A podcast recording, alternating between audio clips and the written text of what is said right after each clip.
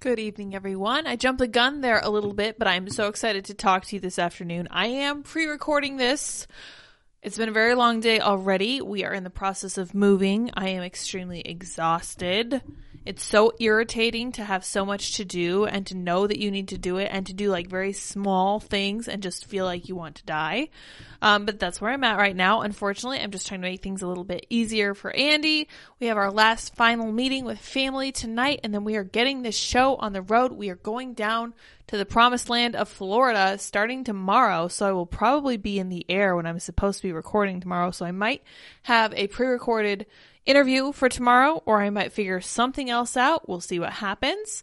Today, I'm just going to touch on a few different things that came up. I'm probably not going to go for a full hour, but I found a few really interesting things that came across my Twitter today, which is, by the way, what I use for collecting my news. That's why I love the app so much and appreciate everything they're doing over there. And I really re- uh, respect and appreciate what Elon Musk is doing as far as free speech goes. That's a huge deal for me. Like, I think he's entirely correct about his proposition that free speech is the most important thing. I really agree with him entirely on that one. Um, I am seeing some interesting things on Twitter though, especially today. So we're going to look at this first from Dr. Jennifer Lincoln, who says in her handle that she is an OBGYN. Now we know that I could easily throw the letters OBGYN in my handle too, and that would not make me a medical doctor, but she describes herself as an OBGYN, and here's what she has to say. Dr. Ahmed Malik posted two images of our trans activist friend from Bud Light, and he says simply, Is this person a woman? This self proclaimed OBGYN says, OBGYN here, because of course she has to say that, and the answer is yes. Move on and stop spreading hate. Now, I used to use the very simple metric of choosing a female for my OBGYN because I would not go to a mechanic who didn't own a car to put a fine point on it. It doesn't didn't make sense to me to go to a male OB because I always thought it was kind of weird that a man would go into OBGYN medicine in the first place. Whatever. Hearing this kind of makes me think that I need to just look for a doctor who seriously cares about the medicine itself and who is not ideologically possessed because we know that a lot of these, if you've used the Verdant Labs tool that I showed you guys the other day, really, really neat, verdantlabs.com slash professions, I believe it is, you can go through different professions and see which professions align with which political leaning. Very interesting, very illuminating. Most pilots for example, are Republican. Most flight attendants are Repu- uh, Democrat, which should surprise no one because most pilots are male, obviously, despite their best efforts. And most flight attendants are female, and that's fine. That's as should be, but you can see the very clear blue and red divide right through the heart of that profession. This is interesting to me because it seems to me that female doctors going into the future are going to be more suspect. Now, I say this as someone who is expecting a child within the next few months, and I recognize that I need to have female assistance as far as that goes really, really will appreciate having the help of doulas, having the help of midwives, and other people who know what's going on, especially people who have experienced what I'm going through, okay? Because childbirth is a fun process that involves a lot of different moving parts that you will know more about if you have personal experience with. Um, and it's, it's, there's a lot of different school of thought around the whole childbirth, labor, delivery thing. But at the end of the day, you do really kind of need someone who knows what you're going through. That's very, very helpful if you run into difficulty. They can say, I ran into the same thing. Here's what we did and all that other stuff. I would not ever go to a doctor like Dr. Jennifer Lincoln because once you start mixing, somebody put somebody put this in a comment and it was fantastic. I'd never seen it before, but I feel like it should be everywhere. When you mix science with politics, politics always wins. Or they said if you mix science with politics, you end up with politics. And I'm like, yeah, that's like mixing black and white paint. You're going to end up with dark gray, likely, or mixing some kind of overpowering color with another milder color. Science and these other things that we thought were stable at one point are now subject to politics and it's incredibly disturbing. This is just something to be aware of. I think this would be a great way for Public Square to expand their influence, bring in some doctors, have them advertise their practices, But then we also got to figure out the insurance industry and how that's going to work. And you got to figure out pharmacies and drugs and drug development. It's a whole kettle of fish, and the problem is that this stuff runs really, really deep. And it's not just so somebody made a comment in passing that I I was very dismissive of, and I should have probably unpacked it more thoroughly. Let me see if I can pull it up. Somebody said these woke companies are failing their shareholders. And I said, these companies are majority owned by these woke companies. These companies are majority stockholders. So when someone says they owe it to their stockholders, this is dumb. They don't owe it to their stockholders. Actually, what they owe to their stockholders is ESG because the majority stockholders for a lot of these companies is BlackRock, Vanguard, State Street, the three big ones that own like 7% of each one of these companies, just what they need to get the majority shareholder sharehold and then they can dictate what the company does, which is fascinating. So this actually is an article I wanted to read, so we can go ahead and open this up now. And then we're going to talk about Bud Light again. Ex Anheuser-Busch exec reveals how lefty investment firms pressure companies to go woke. And I think this is how you can tell the person who commented that didn't read the article woke government that has sent profits spiraling at companies like Anheuser-Busch and Target often begin with lefty investment firms pressuring them to push products their way, an ex-top Anheuser-Busch exec said. During an appearance on Fox News Jesse Watters Primetime, Anson Frericks said behind-the-scenes politicking from firms like New York-based BlackRock uh-huh, and Pennsylvania-based Vanguard spur many of the controversial decisions sparking nationwide boycotts from longtime, more conservative customers, such as the ill-fated Bud Light promotion with transgender influencer whose name shall not be mentioned here. He said BlackRock, Vanguard, and another firm, State Street, that's right, those are the big three, manage about 20 trillion with a T, trillion dollars in capital and use their clout to promote agenda politics being pushed then pushed on them by progressive lawmakers overseeing government pension funds that the companies profit from. There it is. There is the government involvement in what's happening here. This is not the free market doing this. This is the government pressuring and it's very circuitous. They're not directly pressuring, for example, Target or Anheuser-Busch. They're pressuring the company that owns a majority of the stock that owns, you know, that makes the pensions happen. And they get there by wheedling and using their, their control over how these companies get some kinds of benefits or whatever.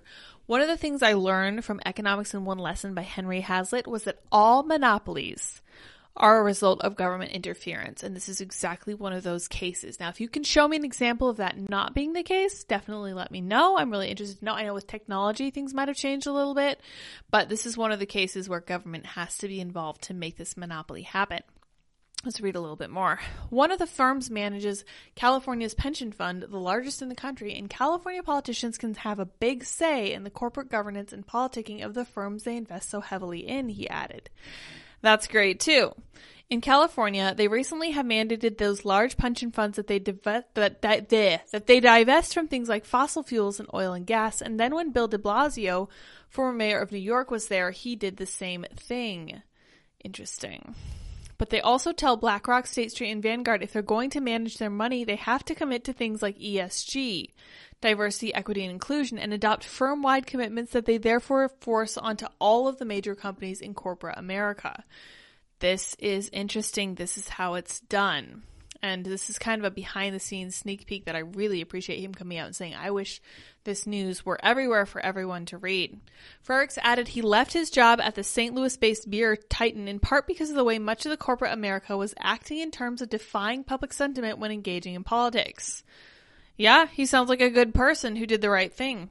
He pointed to Atlanta, home to Coca Cola and Delta Airlines, which became outraged after Georgia's legislators passed election integrity laws. Yeah, 100%. Well, it's kind of a blunt ending on that New York Post article, but good for this guy.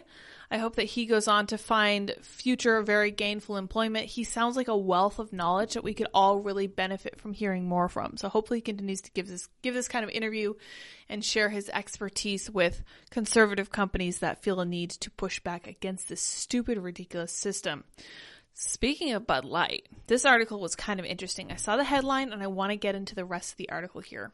Bud Light only has a few months to prevent sustained market share loss, warns former Anheuser-Busch sales exec. Bud Light needs to come up with a cogent strategy to win back customers in the next few months, a former executive warned, or its market share losses could become permanent. Well, this is really irritating. I'm sorry, guys. I didn't notice this was subscription only. I just thought I would pass this on to you because it's very, very hopeful. This is a huge deal because one of the things that I think Scott Adams was talking about during the pandemic was that you can't just tell people this is something that we're going to have to do for the rest of time, right? You're not going to be able to sustain people's commitment to a goal like that. Thankfully, in this instance, the end is literally in sight. If we can simply keep the pressure on until it sounds like through the course of the summer, those losses will be permanent and we will be able to send a message. Hopefully, we can continue to do that and it doesn't seem to be letting up anytime soon, so I'm very optimistic. Keep that in mind, pass that on to people who are getting discouraged, let them know that the end is in sight, and then we can kind of catch our breath, regroup, and either keep it up or find a new target, strong, no pun intended, a new target to turn our attention to because this stuff's really, really, really important. Now, I want to talk about Tim Scott on The View. Although this is kind of not really a huge deal, I just thought it was kind of interesting. Tim Scott is a really, he's an interesting candidate for president.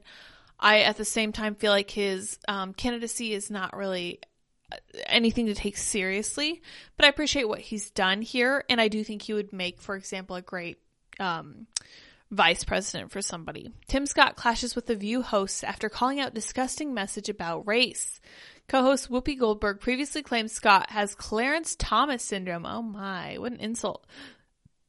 I would not take that as an insult, but I'm sure they would. Senator Tim Scott joined the hosts of The View on Monday and criticized them over previous comments they made on the program about him being the exception to systemic racism in the U.S., saying it was an offensive, disgusting message to send to young people. Absolutely. Co-host Sunny Hostin asked Scott if he believed in the concept of systemic racism and pressed him on being the exception in overcoming such a system. There are two black people here having this conversation on one one of the most popular shows in the US because unfortunately the View is one of the most popular daytime shows in the US. That should tell you everything you need to know about the state of our country. Let's hear what Tim Scott had to say. One of the reasons why I'm on the show is because of the comments that were made, frankly, on this show that the only way for a young African American kid to be successful in this country is to be the exception, not the rule. That's a dangerous, offensive, disgusting message to send to our young people today that the only way to succeed is by being the exception, Scott said. Hostin argued that it is that it is before Scott disagreed. Cogent argument. The fact of the matter is that we've had an African American president, African American vice president, we've had two African Americans be secretaries of state. In my home city, the police chief is an African American who's running for mayor. The head of the highway patrol for South Carolina is an African American. In 1975, there was about 15% unemployment in the African American community. For the first time in the country, it's under 5%, Scott said. That's right. That's his, this is his state, so he's got the numbers right at his fingertips. Hostin said they were all exceptions and that there were 40% homelessness for African Americans who make up 13% of the population. You've asked the question, I watched you on the show and you like people to be deferential and respectful, Scott said, which Hostin noted was true.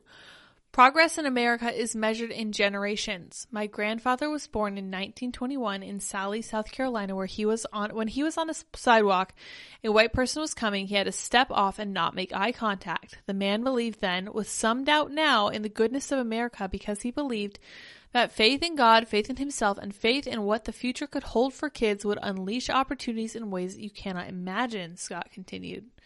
Good for him. So here's another black lady, Whoopi Goldberg. Here was Sunny Hostin arguing with Tom Tim Scott about how they're all apparently exceptions to this rule. Wild.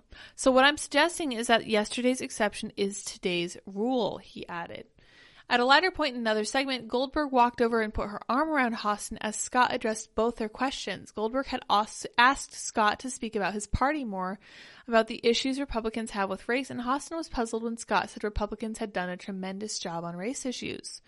It's not a Republican or Democrat, said Scott. Both sides of the aisle can do a better job on the issue of race. I completely agree.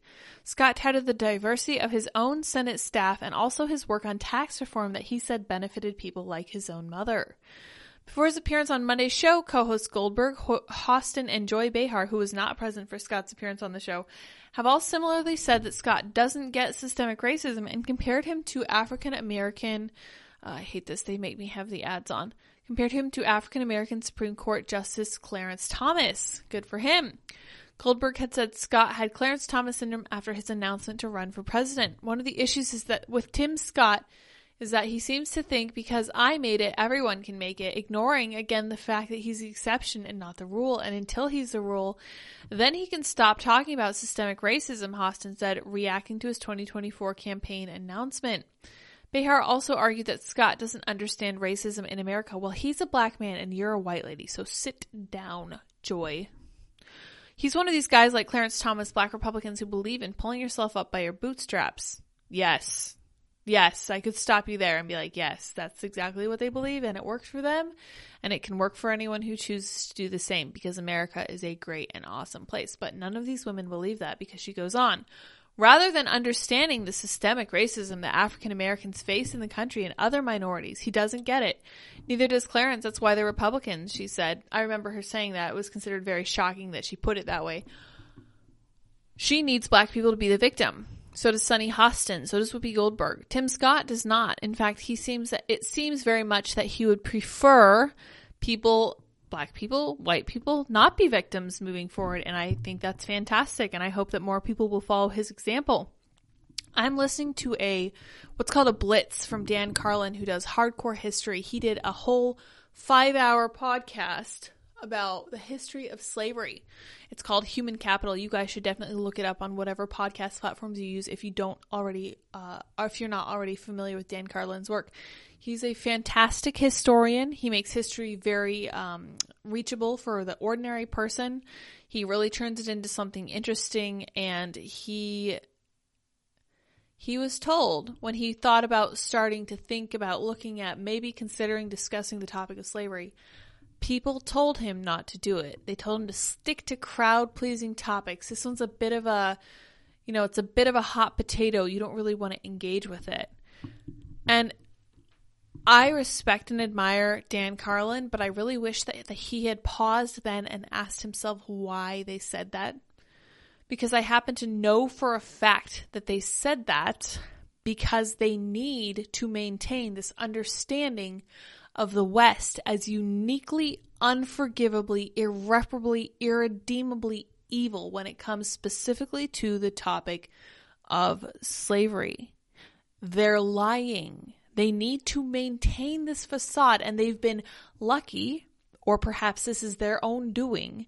They have been successful in that Americans don't seem to grasp history well enough to know that slavery was everywhere and it was for all time. Muslims imprisoned Muslims, blacks imprisoned blacks, all throughout Africa, all throughout the entire world. Asia was rife with it. White people enslaved other white people. People of every races enslaved people of every other race. It did not discriminate, but they need to push a racial ideology because this is their divisive rhetoric. It used to be the bourgeois versus whoever else the other classes were. My brain is gone, so forgive me.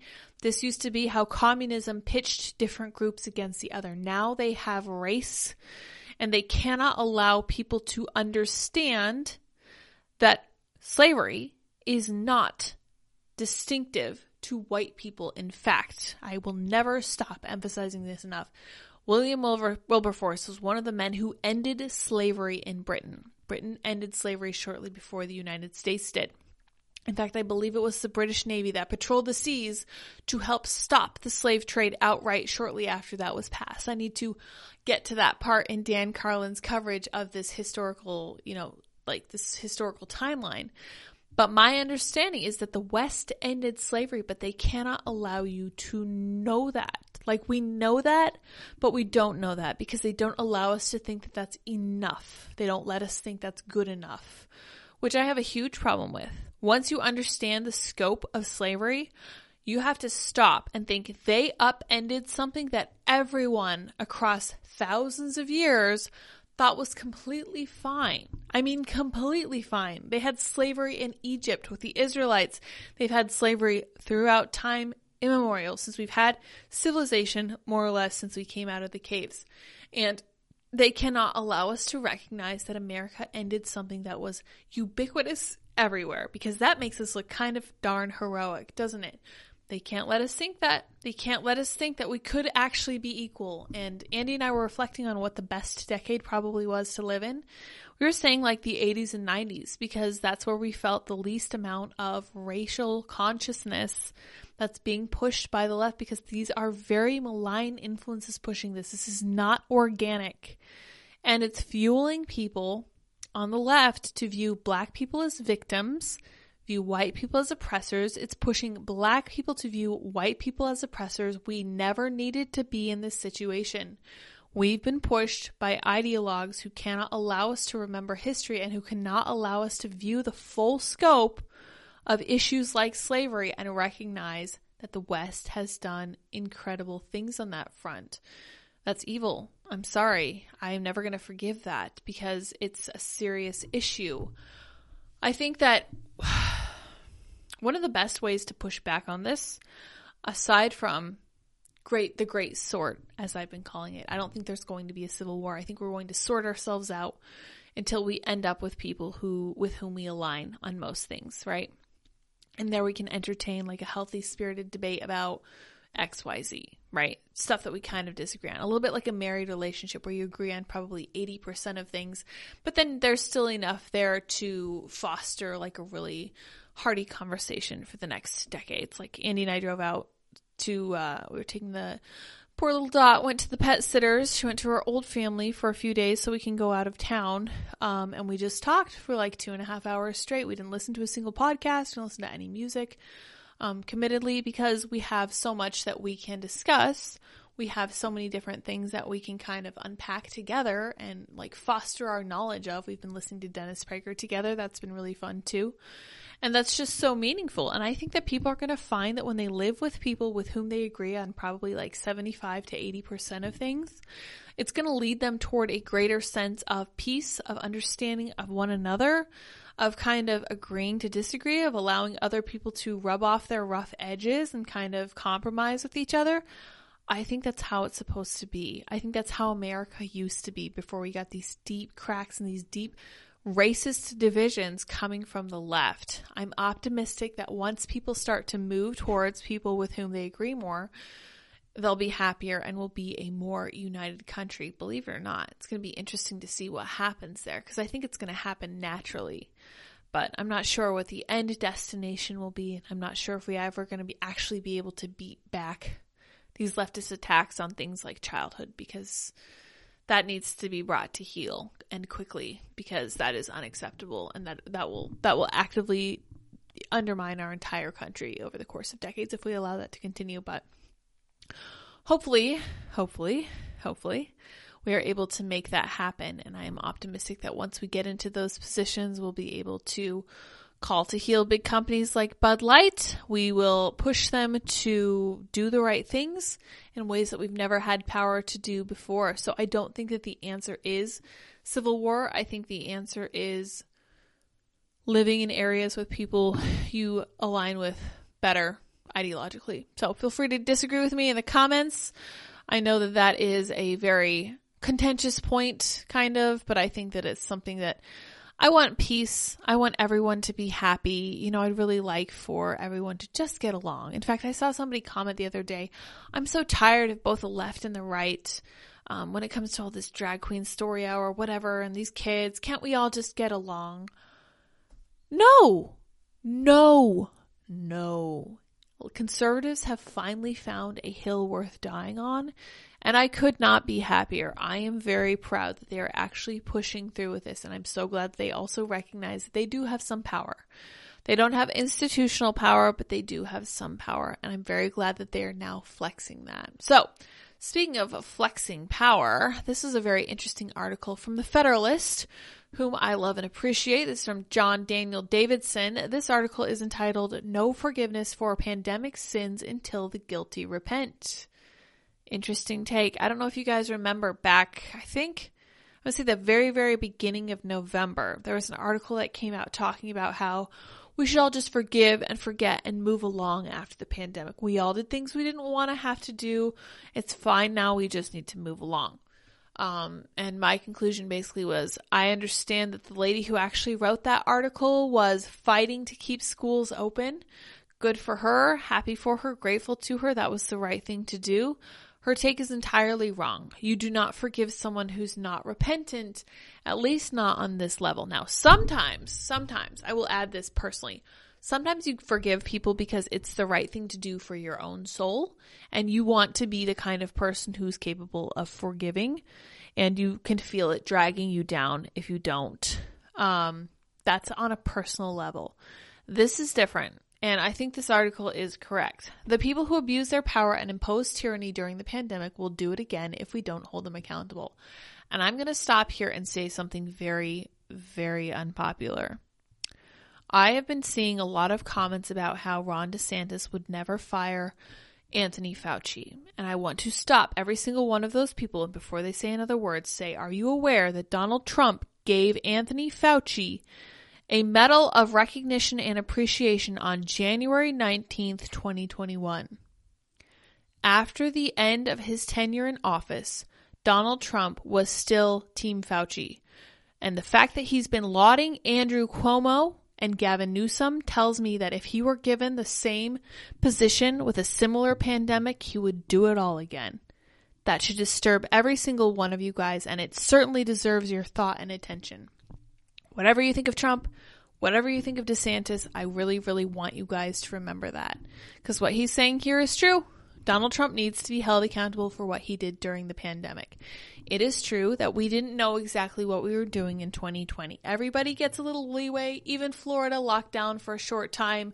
If you'll recall, they did not stay shut down for long because Daniel Uhlfelder, that ridiculous attorney, was on the beaches in Florida in, I want to say, early April, late March 2020, wearing his Grim Reaper outfit because DeSantis had opened the beaches again. And he was saying people are going to die, everyone's going to die. And they were suing the state of Florida just a couple weeks into April after a March 15th shutdown. Remember, two weeks to slow the spread. A couple weeks into April, they were suing the state of Florida for reopening, not for closing. So, Everyone was misled at the start of the pandemic. Now, January 19th, 2021, every single person in the United States should have known better, and many of us certainly did. I recall being thoroughly red pilled by that point because I think, was that after I'd had it? I remember getting it. Right. And I remember sitting in my apartment for like two weeks and I was like, I'm so bored. Can I please go back to work? And I was told, no, if you're testing positive, you cannot come back to work. And Luke especially did not want me to be anywhere near him if I had COVID, which was really interesting given his stance on the pandemic. I found it fascinating. But yeah, I remember thinking this is ridiculous. The only thing that happened to me was I lost my sense of taste and smell. Literally for one day, I had a runny nose and an upset stomach. And I was like, could this really be COVID? I texted a friend and they're like, yeah, actually that is one of the, the symptoms. I was like, oh crap, okay, I better take a test. I did. It was fine. And then I was just sitting and sitting and sitting and sitting around. Poor Deb, he got so sick of me. Really ridiculous. But I knew then. I knew even before that. Like I didn't go out because I didn't want to put people who are immunocompromised at risk because I knew that sometimes something that's not bad for you will be bad for someone else, right? Whatever, trying to be conscientious and thoughtful, but I knew then that this was not something that anyone healthy and young and in proper shape needed to worry about. So, that was a tangent. Let's continue on. I just want to point out that it will happen again, unfortunately, if we put the same people in office that were in office then. Christianity Today published a curious piece by Paul Miller on Thursday calling for everyone to forgive each other for our supposed pandemic sins. He is, didn't exactly say who sinned, just that we got things wrong and some officials made mistakes in the early days. Things happened. Mistakes were made. It's time to move on. Miller's argument is basically a warmed over, lightly Christianized version of the essay from Brown University economics professor Emily Oster, right, which I recall reading in early November, arguing that for The Atlantic last November, arguing for a pandemic amnesty on account of how uncertain and complicated things were in the face of a once in a lifetime, once in a century pandemic. Like, uh, what, crow, oh my gosh, let me try again. In the face of a once in a century pandemic like COVID, the ruling class did its best, okay? Oster's piece elicited well deserved scorn from many on the right, including our own Joy Pullmann, who noted that a genuine amnesty requires an admission of guilt and a commitment to repairing the wrong done. The absence of such an admission and commitment to change, says Pullmann, is an indication that you're going to do it again and makes it impossible to rebuild trust. Of course, the people responsible for shutting down the economy, closing schools and churches, destroying countless businesses, and condemning the elderly to die alone in their hospital rooms are not at all sorry about what they did. In fact, very recently, Donald Trump was saying how proud he was of the vaccine of Operation Warp Speed. He said he saved, quote, millions of lives with the vaccine. I am not letting him off the hook for this one, and neither should you. You should consider this very carefully when going into voting mindset 2024. To this day, they don't acknowledge any wrongdoing whatsoever. Certainly not Anthony Fauci. Yes, who in an April interview with the New York Times defiantly faulted the ordinary American for failing to listen to him, the self proclaimed embodiment of science. The medal recipient of Donald Trump. The same people who needlessly imposed massive learning losses on school children or barred families from burying their dead, then foisted an ineffective vaccine on the public and tried to shame or coerce everyone into taking it regardless of their age or health status. Plenty of Americans, including those in the military and medical professions, were faced with a terrible choice of taking a shot they didn't trust or losing their careers and livelihoods. And again, I said it before, but I'll say it again. I understand why doctors wouldn't want to speak out against this. Doctors have been through like a decade of schooling by the time they finally get to practice. They have mountains of student loan debt. They have a license that can easily be stripped from them by the state that gave it to them. The state gives, the state takes away. So it makes sense to me why they were so unwilling to not tread carefully. Be that as it may, I still think more of them should have spoken out. None of the people who did this are sorry about it. In fact, they're proud of it, and they will absolutely do it again the next chance they get. Here's the new director for the Centers of Disease Control and Prevention, Mandy Cohen, jokingly relating how she and her fellow uh, health officials came up with the draconic ma- mandates during COVID. This is from Michael Senger, and I'm not going to play the video here because copyrights, etc. New CDC Director Mandy Cohen recalls how she and her colleague came up with COVID mandates during her time as North Carolina Health Director. She was like, Are you going to let them have professional football? And I was like, No. And she's like, Okay, neither are we. Let's look at this full tweet because I think there's more than one. No, it's just the one. Okay. Yeah. Absolutely wild stuff. This is like a, a high school girl consorting with her friends about what she should wear to the prom. And this is how they came up with it. And I argued with this at great length. I argued about this at great length with many of the people that I knew. People with whom I'm now no longer friends because of the depths of our disagreement over this stuff. So anytime I see something like this, I'm just like, here it is. This is what I was talking about. They were yanking our chain. They were pulling us pulling us around. They were leading us down the primrose path. They were tyrants. They were petty self obsessed, narcissistic, power drunk people who pushed buttons just because they thought they could get away with it. Incredibly disturbing, and this is this will happen again. They're correct. And I've been putting pressure on the right because I care deeply about the right getting things right. Okay. I've been on the right for my entire life. I'm not a 2016 conservative, okay? I have been on this beat since I was 11 years old. For 20 years, I've been harping on about abortion. I've been harping on about why it's important to get rid of it. I've been worried about the, the, debt crisis. I've been worried about all of these things for my entire cognizant life. Okay. So before the age of like 11, you're not really thinking super rationally or logically. I hit 11 and I was like, you know what? Feminism is really bad because it's shortening women's lives and we need to do something about it. And then I started to think about all this other stuff. It all fell into place and I've been more or less refining those views for the last 20 years. Okay.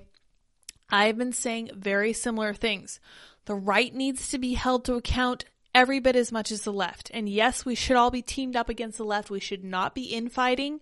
But when someone comes in who says they're on our side, who is clearly not, after being given the opportunity to prove that they are, the time comes to ask what's really going on here? Who are they actually serving? Are they serving their own ego or are they serving the people? Draw your own conclusions. We've got time still before the 2024 election. I just don't want a repeat of 2020, period. Notice the phrase, let them. These people felt and still feel that the freedom to run your business, attend school, go to church, gather together with friends and family, all of these things are entirely contingent on whether Mandy Cohen and her colleagues let you. They are allowing you. These are not rights that are by, given by God. These people do not answer to any God other than themselves. They're in charge. They have some minute portion of power and so help them, they're going to use it and use it they did. And they ruined a lot of people's lives. And I am genuinely concerned about all the children who are now so incredibly set back in their education they may never recover. In this context, arguing for forgiveness or amnesty is really just calling for a total lack of accountability from the people who did real lasting harm to the entire country. Just as amnesty requires admission of wrongdoing, so too does forgiveness require repentance. It also requires justice and accountability. But none of the very powerful people who made crucial and ruinous decisions during the pandemic have asked for forgiveness or even acknowledged their devastating failure. None of them have been held accountable. There has been no justice. Miller focuses much of his essay on the question of church closures, urging unnamed churchgoers to extend grace to one another. That's fine advice as far as it goes, but it doesn't go very far in this debate since the main culprits here aren't the pastors and clergy who caved to public health orders to close their doors. They were wrong to cave, but the blame ultimately rests with the officials who issued those orders and who will issue them again the next time something like COVID comes along. Can't wait for Warp Speed 2.0. I don't know about you. It's worth noting, too, the unbelievable hypocrisy of a publication like Christianity Today running a piece like this. As some commentators noted, during the pandemic, Christianity Today was outspoken in pushing for mask and vaccine mandates, as well as school and business closures, and it shamed everyone who dissented as a bad Christian. I'm sure they did. Daily Wire reporter Megan Basham replied to CT's tweet of the article by saying, Sure, as soon as you all admit that you are now disqualified to hold any sort of church leadership or to speak with any sort of authority on anything of spiritual significance, because in the moment of crisis you chose to heap legalistic burdens on your brothers and sisters in order to retain an alliance with the influential and powerful. I really appreciate Megan because where I focus on the political, she focused on the religious, and I really respect what she says. Glad she's a reporter at the Daily Wire. She also noted that evangelical leaders like Russell Moore partnered with the former director of the National Institute of Health, Francis Collins, using Christianity Today as a vehicle to push regime propaganda during the pandemic. My colleague Sean Davis put it more bluntly. You told people they were bad Christians and risked going to hell if they went to church, didn't wear masks, or refused a dud vaccine. Repent for what you did, acknowledge the damage you inflicted on the churches, and seek forgiveness. And then, until then, shut up, you little snakes. He did not mince words. I'm very happy to hear that. I don't like when people tap dance around issues. That doesn't get anything done. With apologies to Miller, that is about that about sums it up. No forgiveness without repentance and no forgetting what the ruling class did to this country ever. I appreciate that article a lot. I'm really glad they wrote that. Thank you, Federalists. Thank you, John David, John Daniel Davidson. And it's true. And I just want to remind, I just want to take this opportunity to remind everyone, even though this is coming from a religious perspective, I want to remind us that it can happen again if we put the wrong politicians in office again, because we know, we know that there's going to be another pandemic because this was just too easy for them. This was too great, right? They're not going to let it get by one more time, right? They're they're going to jump on it hard and they're going to be insanely tyrannical and this time they might not ever let up. So they might use it to fundamentally tweak the nature of our country that is something we cannot stand. That is something our country cannot stand. So, thank you, you guys, for joining me this evening. I do appreciate it. Hopefully, you bore with my rants. I know a lot of people feel very touchy and very protective about Trump. I am very personally of the opinion that you don't owe any, any politician your loyalty, okay? They owe you their loyalty. They are your employees. You put them into place we should be able to do performance reviews. We that's basically what midterms are, where we decide whether they're doing a good enough job. And people get entrenched in the tribal nature of politics, and we need to stay away from that. I want someone who pushes ideology that is going to help save the country, not push us down the primrose path that we are already walking. really not something that we can run the risk of happening at this point. I, like I said before, I just don't want a repeat of 2020 Biden versus Trump and then Trump loses because it is an indictment of him when it should be an indictment of Joe Biden. I want the election 2024 to be a stunning rebuke of Joe Biden, not a rehash of 2020, not a chance for the mainstream media to catch everybody up on Russiagate 2.0, whatever that might look like. That is not productive. That's not how we win, and that's not how we stop it stuff in the tra- in how we stop this stuff in its tracks. Now, somebody, I think her name was I can't remember her name, but she tweeted about how many different judges Joe Biden has put into place. He's put something like 97 judges into place, and something like five of those or two of those are white men. And that's a very, very interesting thing to observe. I, yeah, here, this is Lauren Witzke. I'm not familiar with her, but this will be our last note. Lauren says a study reveals how Biden has appointed 97 federal judges. Five of the 97 were white men. Two of those white male judges were gay. They are completely rebuilding the U.S. judiciary with people who hate us. And I said, correct. This is why we have to win in 2024.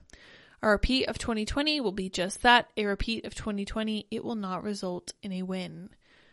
Now, I made the correct prediction in 20, uh, t- back in November 2022, right? When I predicted there wouldn't be a red wave. And I said, I feel like the, the fire has died. We have really lost a lot of the wind out of our sails. I don't see us pulling out huge, overwhelming victories. And I was correct, unfortunately. That doesn't make me happy. I just want you guys to know that I have a feeling for this kind of thing and I am watching this 24 7 and it's very, very important to me. Like I have a future. Now I feel like I have a really close stake to the future and I want to do right by them. And by them, I mean the little they them that I'm currently gestating, which is delightful, let me tell you, not at all exhausting. But yeah, I really want to make the future a better place. I really want to push politics into the right direction. We really need someone who actually cares about conservative principles. And I will leave that to you guys because I just don't see a repeat of 2020 doing anyone any good. So I'll leave on that note. That's just been at the top of my mind lately. It's so troubling to me. I really want to see an actual victory and actual success. So let's see how we can do. I will see you all tomorrow. I'm not sure how or what time I'll record tomorrow, but I will be recording something of some length, maybe even something in the airport in Philadelphia where we have a layover. That might be where we spend the 7 p.m. hour, but we'll see what happens. Until then, I will see you next time. Remember, stay safe, stay well, stay out of Target.